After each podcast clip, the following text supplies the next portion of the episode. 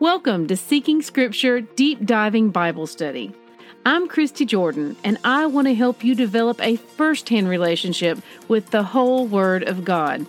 For links and graphics mentioned in my podcast, please visit the corresponding post on seekingscripture.com. May Yahweh bless the reading of His Word.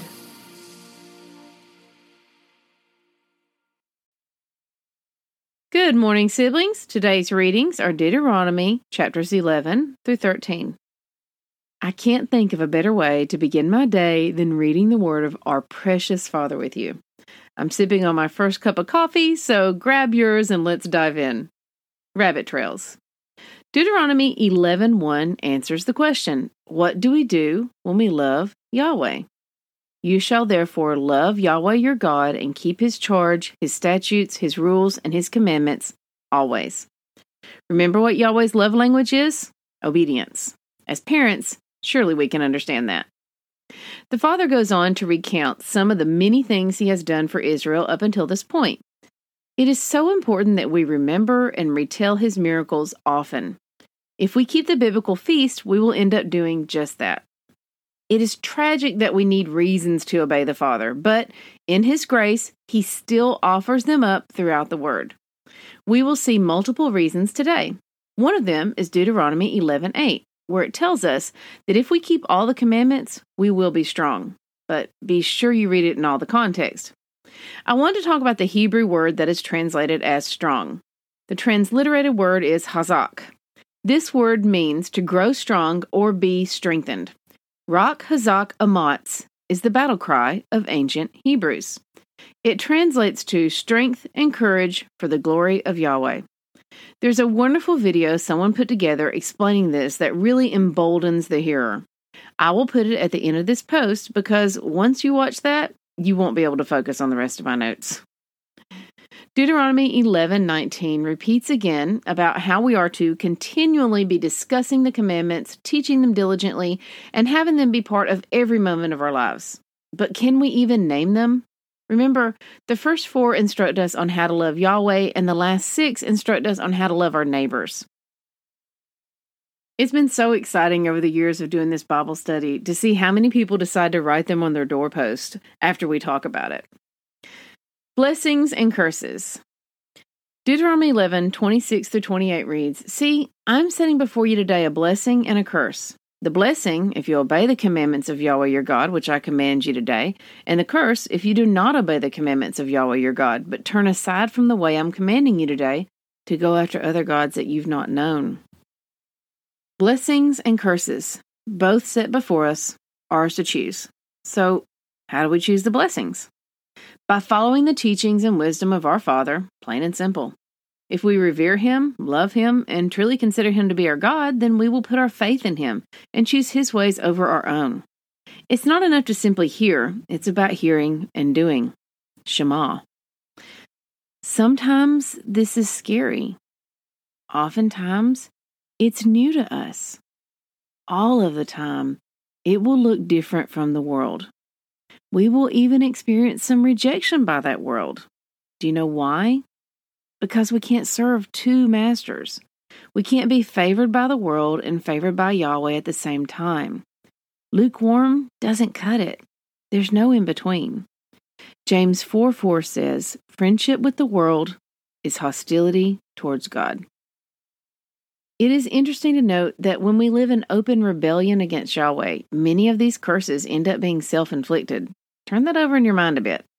In my own sphere of people, I've seen generations follow generations of adultery, alcoholism, and curse after curse beyond that. They live it, they inadvertently teach it to their children, and it is all they know because they are gods in their own world and do not submit to any other. It is a tragedy of generational proportions. Deuteronomy 13 test. In Deuteronomy 13, we are given a way to test prophets and teachings to discern if they can be trusted. There are three factors to this. Do they contradict the word of Yahweh, which is a person dreams dreams or makes predictions that may come true, but then they use this to try to get folks to go after other gods? Does the person teaching or prophesying lead his or her family astray? Do they try to entice a family member to go after other gods? And do they lead others to worship false gods? Not necessarily an obvious God, but the result is the same. It may not necessarily be an obvious God. Essentially, if a prophet, teacher, or teaching rises up that leads people away from Yahweh or His Word, they are to be avoided and not found among us. This is why it's so important to know the Word of the Father if we are to represent Him. Due to lack of foundational scripture knowledge, the current popular misrepresentations of Messiah do not pass the Deuteronomy 13 test for those who know Scripture, and this includes our Jewish brethren. So I want to be clear Yeshua, known as Jesus to most, is the Messiah. There's no question about that. But when we don't know Scripture and we say that Messiah did away with the Father's teachings when he himself stated that not one jot or tittle would pass away, we have hmm. contradicted the word of Yahweh and attributed this contradiction to the Messiah. The same is true when we say he replaced the Ten Commandments with just love your neighbor. If we want to believe that, that's our prerogative, but we must be eternally cautious when attributing things like this to the Messiah because doing so will have eternal ramifications. Does Messiah pass the Deuteronomy 13 test? Without a doubt, absolutely. Does a popular misrepresentation of Messiah in the world today pass it? No. And the problem is that those who do not know Messiah are not reading the words he spoke in the Bible. They're reading the actions and words of those who claim to represent him. This has become an important test to hold up to new beliefs, leaders, etc. This test has been used for centuries to discern between what is of Yahweh and what is not, and the results have sometimes been surprising. Basically, if it leads you away from Yahweh or tries to convince you not to follow Yahweh's teachings and commandments, it's not Yahweh. Now, we are saved by grace alone through faith in Messiah. But once that happens, there's a learning and a turning to do the fruits of the Spirit bursting forth. Here's the video I told you about. Sit down and really focus on when you watch it, if at all possible.